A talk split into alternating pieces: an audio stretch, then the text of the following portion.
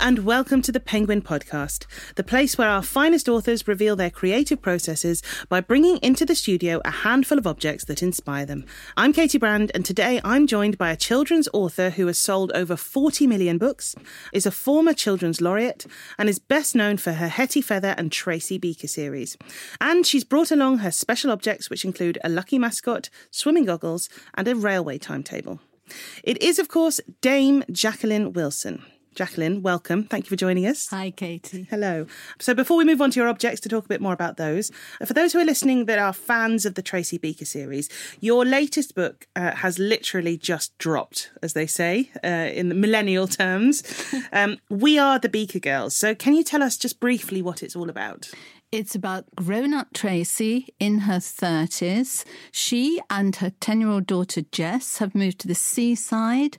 They've started up a little antique junk shop and it's all looking good for them. Jess is desperate for her mum to find a boyfriend. Also, there's a brand new person that comes into their lives and Tracy actually starts to wonder, could she foster a child herself? So all the compassion that she has taken and imbibed from her own experiences. She's always stayed very loyal and very fond of her foster mother, Cam, who's still very much a presence in their lives. And Tracy herself, I did want to make this really plain in this book and the one that came before, is that she's a brilliant mum. Mm. She might have anger issues still. She might be a bit flawed in some lovable ways. Just because you've had a rotten childhood yourself and haven't had a really wonderful mum, that you can actually choose to be a great mother, and she certainly is. Is it harder to write a story about a child that has a great mum than it is to write a book about a child that has perhaps slightly neglectful or challenging mum? Yeah, that's very perceptive of you. I find it great when a mum is lacking in some way and you're just focused in on the child and feel sorry for them. And there are other inspirational figures in the book that have also had tricky childhoods. And what's really nice is there's this sort of community growing up around Tracy and Jess. It feels, reading it, that's, as an adult, that's something you've really wanted to say. Very much so. And I've met a lot of care leavers who have tried to persuade me that it's very important for children in care to have role models to show that anything is possible. And this is something I think is common to a lot of the really great children's authors. And I've been doing some live shows with Michael Morpurgo, for example, and he always seems to me to be very keen to make sure that the real world is represented to children, that you don't have to protect them from the realities of life. And that also seems to be something that's very prevalent in your work. I think children nowadays, no matter how much their parents try to protect them, are far more knowledgeable than their parents really want to admit. And I think if children just have half knowledge about situations, possibly they might even worry more about them. I think within reason, you should be really truthful. Did you come up against some resistance to that in your early career when you said, these are the things and the themes that I want to write about? People saying, no, we don't do that for children. We just sort of try and pretend that isn't happening. I think I was very lucky with my timing. You know, I grew up reading children's books in the 50s and 60s where they were, you know, children had big adventures. They might single-handed round up a group of robbers, yes. March them off to the police station. But certainly mums and dads didn't split up. There wasn't anything too disturbing or worrying. But then times did seem to change a little bit. And when I started writing, late 70s, I suppose, really you could write about anything. I mean, we're swinging back just a little way in that we have a sensitivity editor now to make sure that there's nothing too upsetting or that my terminology is absolutely up to speed, which I hope to goodness it is, but you just never know. And you know, I think everyone has blind spots. Yes, that you're not necessarily aware of. And the world is moving on so quickly now that what 5 years ago would be perfectly acceptable, now you have to be extremely careful. As a writer, as an experienced writer, by the time you created Tracy Beaker, did you have a moment with her where you thought, I've got a good one here? I was extremely surprised. I was very grateful because some lovely person at the BBC then liked the story of Tracy Beaker and wanted to make it into a television series. I think she had to hang on to it for about 5 years before somebody saw that it did have potential. I mean, it's so random, really. And then nobody really thought it would be a big hit. People did say she's not aspirational enough. For me, that was her point. I think it's worked to treat. I'm thrilled to bits that CBBC are going to do a television series of My Mum, Tracy Beaker and We Are the Beaker Girls. Mm-hmm. And it's my favourite scriptwriter, Emma Reeves, who's doing it. And so, fingers crossed, it should be fine. Well, let's move on to your first object, which I believe has often been in your pocket when you visited children, perhaps a Sylvanian rabbit? That's right. This is this little rabbit who I call Radish. Mm-hmm. She was a character in an early book called The Suitcase Kid about a child whose parents have split up, and she spends 1 week with mum and her new family and 1 week with her dad. And I thought, if a child is shuttling backwards and forwards, they can't take all their possessions. Perhaps my character Andy would want something she could hold in her hand, she could keep in her pocket, she could take it to school and just feel the little rabbit's ears under the desk. When I first started doing school visits, I felt I had to do something other than just talk about myself and books. So I would produce this little rabbit and say that she stands on my desk and keeps me company when I write.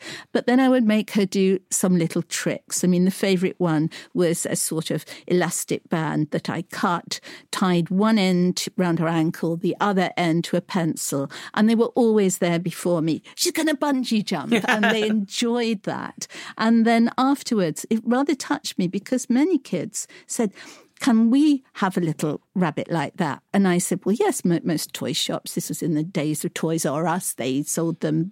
And they said, no, we don't want an ordinary one. We want a magic one, like Radish. And it's quite frightening that sometimes if children haven't played when they're little with, you know, teddies coming alive and sharing a bowl of cornflakes with them, they don't know how to do it, which I do think is a great shame because, well, for me, you know, I practically live in the world of my imagination. And over your many, many years of visiting children in schools and other places, have you seen a change in behaviour in that respect? In primary schools, children haven't really changed particularly and seem very relaxed and happy for the most part. Secondary schools, in year 7, they're still okay. They're on the turn in year 8 and year 9. So though individually are lovely people, you know, you really have to work hard. And I sound so fuddy-duddy, but in some schools, not all, behaviour is really quite extraordinary in that, you know, if you've got to try and find your way to the staff room after being in the classroom. You're crushed to death in the corridor by rampaging young people bigger than myself. So it's a different hurly-burly world. I mean, I'm sure it'd be heartening for lots of listeners and for me that you, in your long, long experience of this, are finding that primary school children are broadly the same as ever they were. I think they are. And they've... I don't really like to use the word innocent because children aren't innocent at all, but there's a light in their eyes. There's an enthusiasm. They roar with laughter at something silly, whereas all that constant screen use for teenagers sort of dulls the brain. But I hate to think that bright, interesting teenage girls, the first thing they do when they wake up is look at their phone to see if something they might have posted last night has got lots of likes. And I do think there's more in life. But the accessibility of the camera is quite a big change, actually. This notion that you can just relentlessly and constantly take photos of yourself all day, every day, and curate them all into kind of albums that you then show. I tried to explain to someone, a younger woman, just... I wasn't trying to be judgmental or rude, but I was just saying it's sort of the equivalent. If I had gone into a school, my school, at 14, with a physical photo album of around 100 photos of me and made everyone sit and look at them and rate each one out of 10, they'd honestly have thought I was mad. And yet quickly, this is just perfectly normal.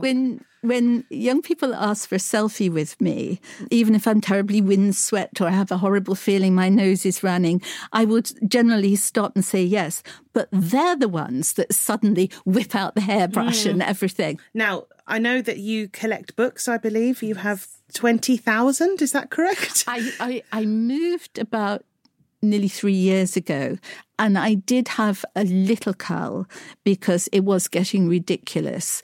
But the books that I have, I cherish and love. I'm a collector of books, so I have some lovely special books, but I have heaps and heaps of paperbacks and hardbacks of my favourite authors' novels, and just I don't think there's a room in the house that doesn't have books somewhere or other. And are they all alphabetised, or they are by author, by title? That sounds very anal, doesn't it? No, I like it. I'm picturing it now. It sounds like a sort of amazing fantasy. And you've brought as your next object a small selection of some of these very special books along. I have. So what have we got there? And you see, I do actually don't feel so guilty about spending a fortune on books because I do sometimes use them for research. Mm-hmm. And I wrote a book set in the 20s called Dancing the Charleston.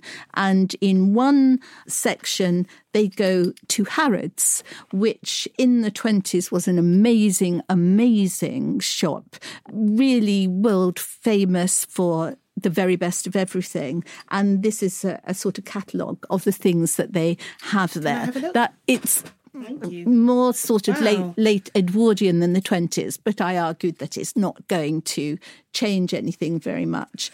So this is it's a very beautiful cover, kind of shimmering green cover with some embossed writing and indented and very elaborate. It says on the front, "The house that every woman knows." Is that Harrods? Yes. Oh, they're very full lovely. Of themselves. Yeah. I think this particular copy was sent to some ladies somewhere or other. Uh-huh. I mean, they were very, very good at marketing. Yes. And it's fascinating to see, like on the dresses floor, you actually had real models wandering around modelling the dresses. Gosh. And there's sort of descriptions. I've got another much heavier book at home which goes into every single kind of chocolate they have in the food hall, and it's just wonderful. I love details. There's like a page here called the Lace and Ribbon Department, detailing that, and nice pictures of the silk and silk robe department. Yes, yeah. I mean, it gives you such an idea of what a different way of life it was. So beautiful. Thank you. And I've got a map here of the big Wembley exhibition that took place in 1924 and 25. Mm-hmm. And I could open it up on the floor, kneel over it, and then plot where exactly my main character in the book will go when she's taken there. Mm-hmm. I mean, it even says interesting things like admission 1 and 6 and children a shilling, so that, you know, I feel... nobody really cares but me, but my facts are right. Yes, yeah. And this particular book, which is called Dean's New Dress Book, and it's called Rose Merton, The Little Orphan. Now, who could resist a title like that? But this is a novelty book where little Rose... there are sort of hand-coloured pictures. Beautiful. Hand-coloured probably by a child. Mm-hmm. So it's a sort of double thing. Rich little girls would be reading this book. Poor little girls would be using the watercolour to make the pictures attractive. Yes. But she's got real bits of material for her sort of crinoline skirts all the way through, which... fascinates me to think of all the small children that have just gently touched all these things. It's given me another idea that I've made copious notes on for the book after that. So I'm forever sort of churning things around in my mind. They're incredibly beautiful. And it's interesting you say about the Little Orphan and how, who could resist and all of this sort of thing. I did read once, children do seem to need or are attracted by tragedy and difficulty in other children's lives. They like reading accounts of a bit of bullying or a bit of hardship, people being tearful and lonely and a bit bullied sometimes. You kind of prick your ears up a bit. And quite. And psychologically, what do you think that is all about? I think it's partly if you're going through a sad time yourself, you don't feel so, oh gosh, why don't people like me? Why are they picking on me? And then you realise that it's probably some silly circumstance or just somebody being particularly spiteful or whatever. So it's comforting. I was never that interested in books where children went adventuring to exotic places or even did time travelling. But anything that where a child was going through a bad time, I would always identify with. You've mentioned your Victorian book, and Hetty Feather is about a child in the 1800s.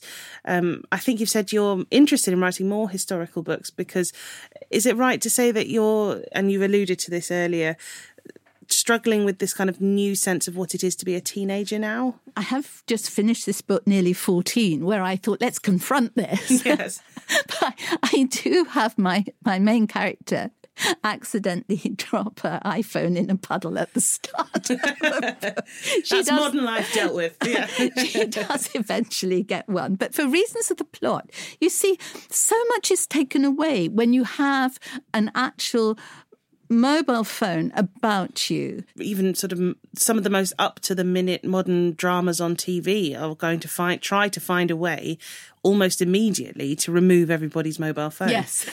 Because, as you say, it's just, suddenly they don't have reception or it's broken or it's fallen down a ravine or just something. You've just got to get these things out of the way because they get in the way of a story. Yes.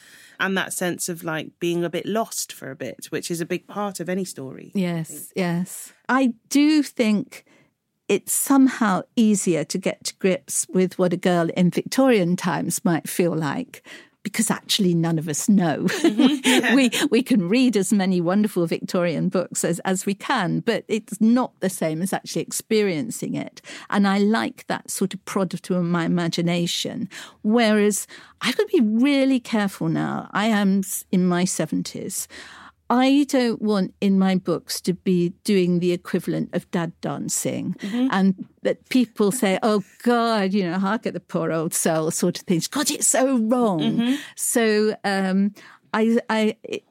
if there's a character in my head that isn't utterly obsessed with being cool and popular, then I feel I can still write about people like that. And I get heaps of letters and emails. I never write about people's personal circumstances, but I get the feeling. I know what they're going through.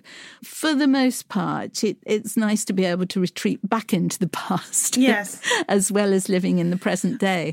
In terms of the actual writing, I mean, people who listen to this, and I am too, always fascinated to hear from very successful writers about your actual process as well as your sort of creativity. Do you have a very strict word count per day, or do you have to start bang on? Some people start the moment they get up and they don't eat or drink anything for 2 hours, all of that sort of thing. What is it? Mine is a sort of combination of all of that.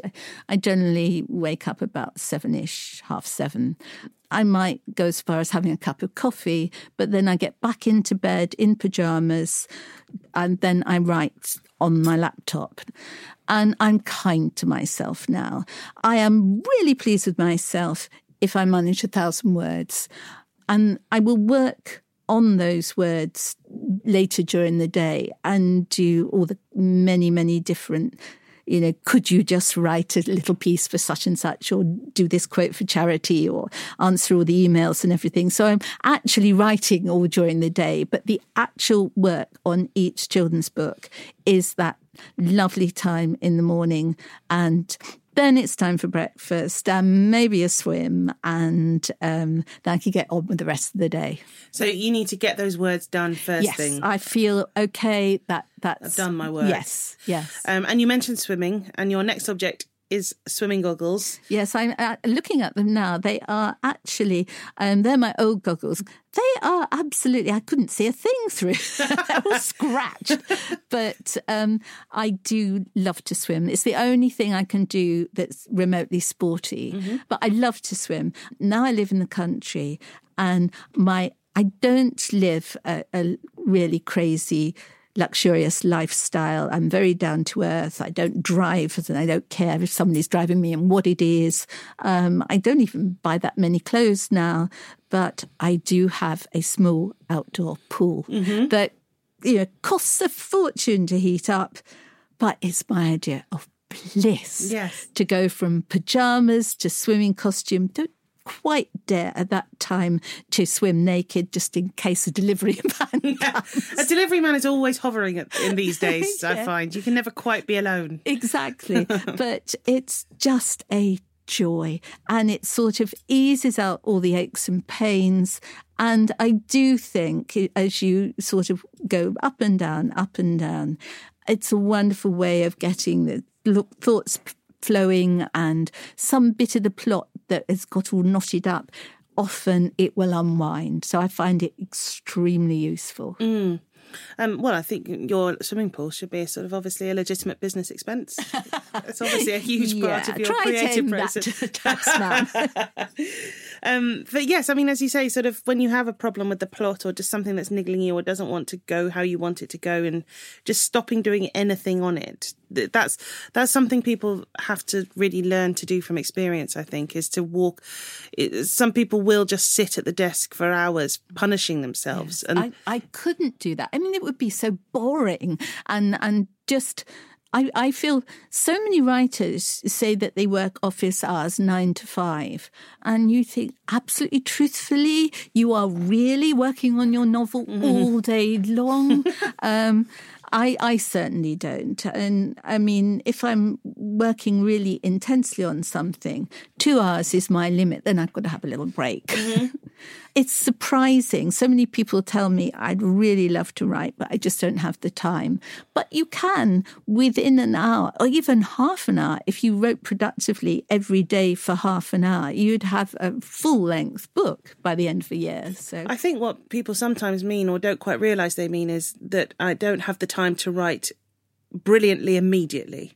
Like you do have the time to get some words down. Yes. As long as you're not judging the words you're getting down. Exactly. And another big part of your creative life and your work has been with your illustrator. Yes. Nick Sharratt, who's been involved since the early 90s. The story of Tracy Beaker, which is very nearly 30 years. Yes. Long time. And so how does he fit into the creative process of creating a new book? Well, we're friends and we meet every so often, which helps because so many writers barely ever meet the illustrator. I love his work. I'm a huge fan of Nick's and I'm very well aware that his brilliant, colourful covers and wonderful, very sophisticated drawings. They look so simple, but they are not. There's a lot of energy in them, isn't there? Totally. And just with one eyebrow or one tiny little downturned mouth, he can express so much. He will always know vaguely what era I'm writing about or what sort of book. And I know what will appeal to him. And I try not to have too many girls with plaits in because he does plaits beautifully, but he finds them at trial. And then I will send him a first draft.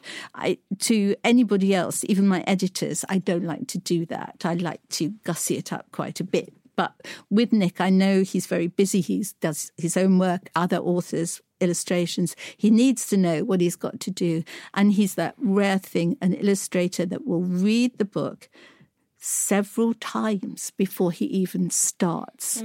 And then he'll be full of creative ideas himself. And I just couldn't imagine anybody else illustrating my books. I mean, it is a very distinctive style. It is very associated with your work, and particularly with Tracy Beaker. And one of the some funny little touches, like in We Are the Beaker Girls, there's a description where they all go to the pub and have a different meal for a celebration of something great that's happened. And he's just done a little drawing of each plate of food. Yes. I just found that really satisfying to look at. I think Nick hasn't any children himself, and yet knows exactly the details that children will like. Mm.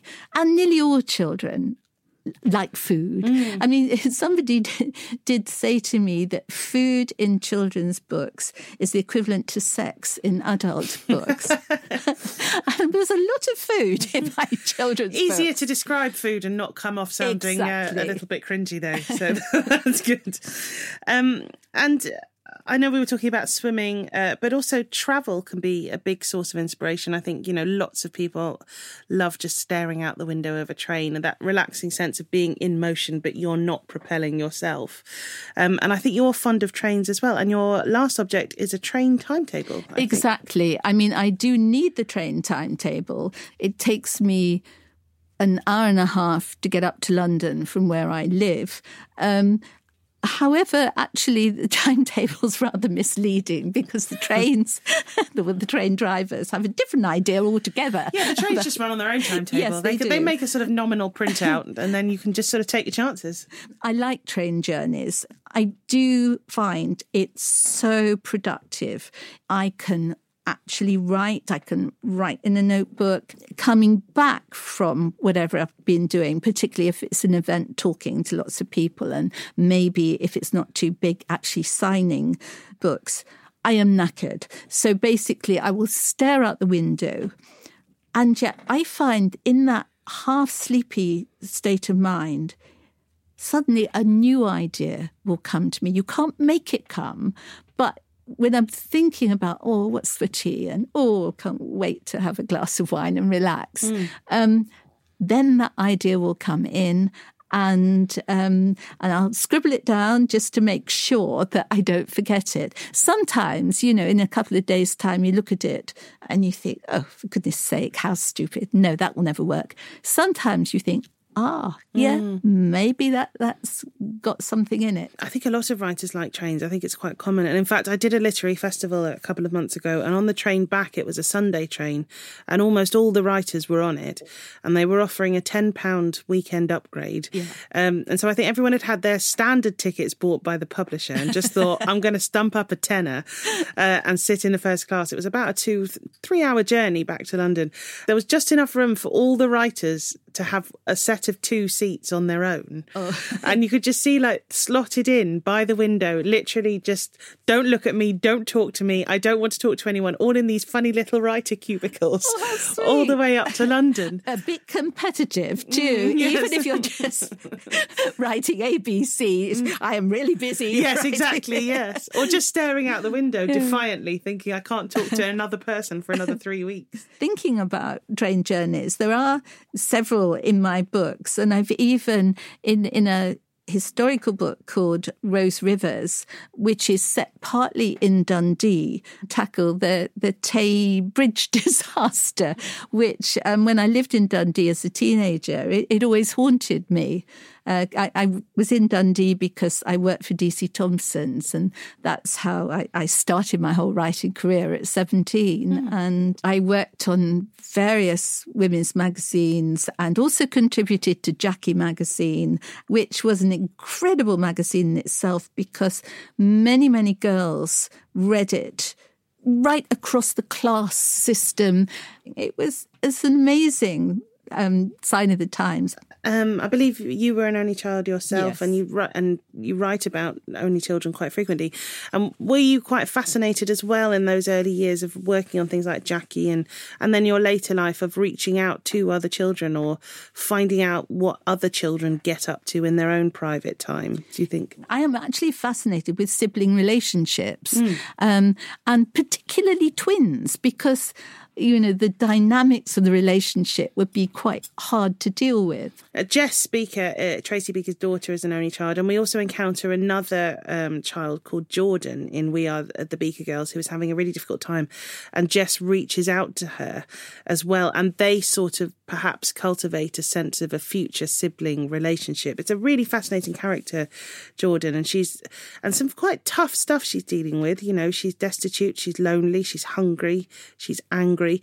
It was quite a sort of like, oh, hello, sort of moment in the book where she turns up, actually. I think you can deal with a really troubled young person from another child's perspective. And I found that quite interesting to do.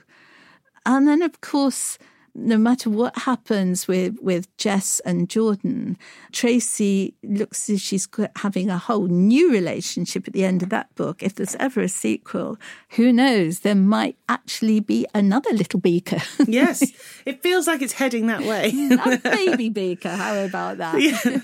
Well, we've got a clip from the audiobook where Jordan comes into the story. Jordan is a runaway girl who is having a really tough time, and Jess, Tracy's daughter, has reached out to her, and Jordan explains some of her story to Jess. So let's have a listen to that now. So they excluded me from school without even listening to my side, and my foster mum burst into tears, and my foster dad told me off, and they wouldn't hear my side either. So I acted up a bit, and they said they couldn't cope. They called my social worker and told these downright lies, saying it was clear I wasn't happy with them, when they were the ones who weren't happy with me. So has someone else fostered you now? I asked. Nope. That's the whole point. No one wants me now. Even though they get more cash, because I'm hard to place. My old children's home was closed down. So now they want to send me all the way up to Manchester, where I don't know anyone. And I'm not having it. So I walked out and I didn't go back. You walked out just like that? Yeah. I was so stupid, really, because I didn't grab any of my stuff, not even my phone. And I was wearing my oldest clothes because I was just mooching around the house. And I didn't take any cash. I wish I'd snatched my foster mum's purse. That would have paid her back for not wanting me, said Jordan. She was trying to sound big and tough, but her voice had gone wobbly, and I could see she had tears in her eyes. I wondered about putting my arm round her, but I thought she'd probably just push me away. That was We Are the Beaker Girls by my guest, Jacqueline Wilson, read there by the wonderful Sheridan Smith. And just a reminder to subscribe to the Penguin Podcast so you don't miss new free episodes twice a month and can hear audio extracts from new books free. You can find us at sites like Apple Podcasts or Spotify via a podcast app or on your Alexa-enabled device. That extract, I mean, even as an adult listening to it and reading it, you do really feel for this girl, Jordan, when she finally... Sheridan makes her sound very fierce. I know. Yeah, well, but it is that moment is as right. Well where she's... And I mean, I have met many girls like that. There's a particular... In Brighton, there's a sort of group run by some women who take troubled girls very similar to Jordan, and they have a kind of club and they do things and they put on dramas and everything, and that could have been one of those girls, and they're very tough, they're very cynical, and yet suddenly in the midst of a great rant they say, can I have a hug? And they're still kids, yes, but they sound scary, they can look scary. But there's an aggression that is just sort of masking very frightened little children, actually. Exactly, yes. Exactly. And you never quite know the full horror of what's really gone on. It's hard. And you talk a lot about the fostering network at the end of the book, and that there are 65,000 young people living with foster families in the UK, and it is a huge number, but it's still quite a hidden world in many respects, and the sort of thing that perhaps we just want to look at out of the corner of our eye. Are you very consciously wanting to bring that to the front and get people to say, please just don't ignore this all the time? Absolutely. I mean, yesterday I was at a wonderful ceremony because I'm a patron of the East Sussex Foster Care Association, and they just won the special Queen's Award for Voluntary Services. and to see some of the foster carers who have made such a difference to these children, and to see, I was sitting at a table with 4 or maybe 5 young women, all of whom have, done well, smart, well-mannered, lovely girls, and yet all of them had to be taken into care when they were very young, and their lives have literally been changed round. And if you want to know more, if any listeners would like to know more, there is a website at thefosteringnetwork.org.uk. Thank you so much for talking to us. It's such a wide-ranging, completely fascinating conversation. You mentioned, I think, that you try to write 2 books a year, if yes. not more. So what's next? The next one must be lined up already. Well, the next one, next April, would be called Nearly 14, mm-hmm. about falling in love for the first time. And then I rather think that the one after that will be a mid-Victorian one, maybe for slightly younger children. Maybe I'm aiming at the now 6 to 10 age group, and a shorter one, because my books seem to be getting longer and longer. There's a lot to say. Yeah. Well, Jacqueline Wilson, thank you so much for joining us today on the Penguin Podcast. Thank you very much too. Pre-order now from Penguin Random House Audio. Book 14 of the Diary of a Wimpy Kid series from the #1 international best-selling author, Geoff Kinney. An unexpected inheritance gives the Heffley family the opportunity to create their dream home, but soon they will find construction isn't all it's cracked up to be. Monday. During dinner tonight, Mom said we needed to have a family meeting, and family meetings are never much fun. Mom told us Aunt Reba had lived a really humble life in a small apartment, but that she had been careful with her money and made some really smart investments. Well, I had no idea why Mom was telling us all this. But then came the big news. Mom said that Aunt Reba had left all her money to her family, and it took me a second to realize that included us. Apparently, when you find out about this sort of news, you're not supposed to act happy about it, because I guess that's disrespectful to the person who passed away. But nobody told us kids that.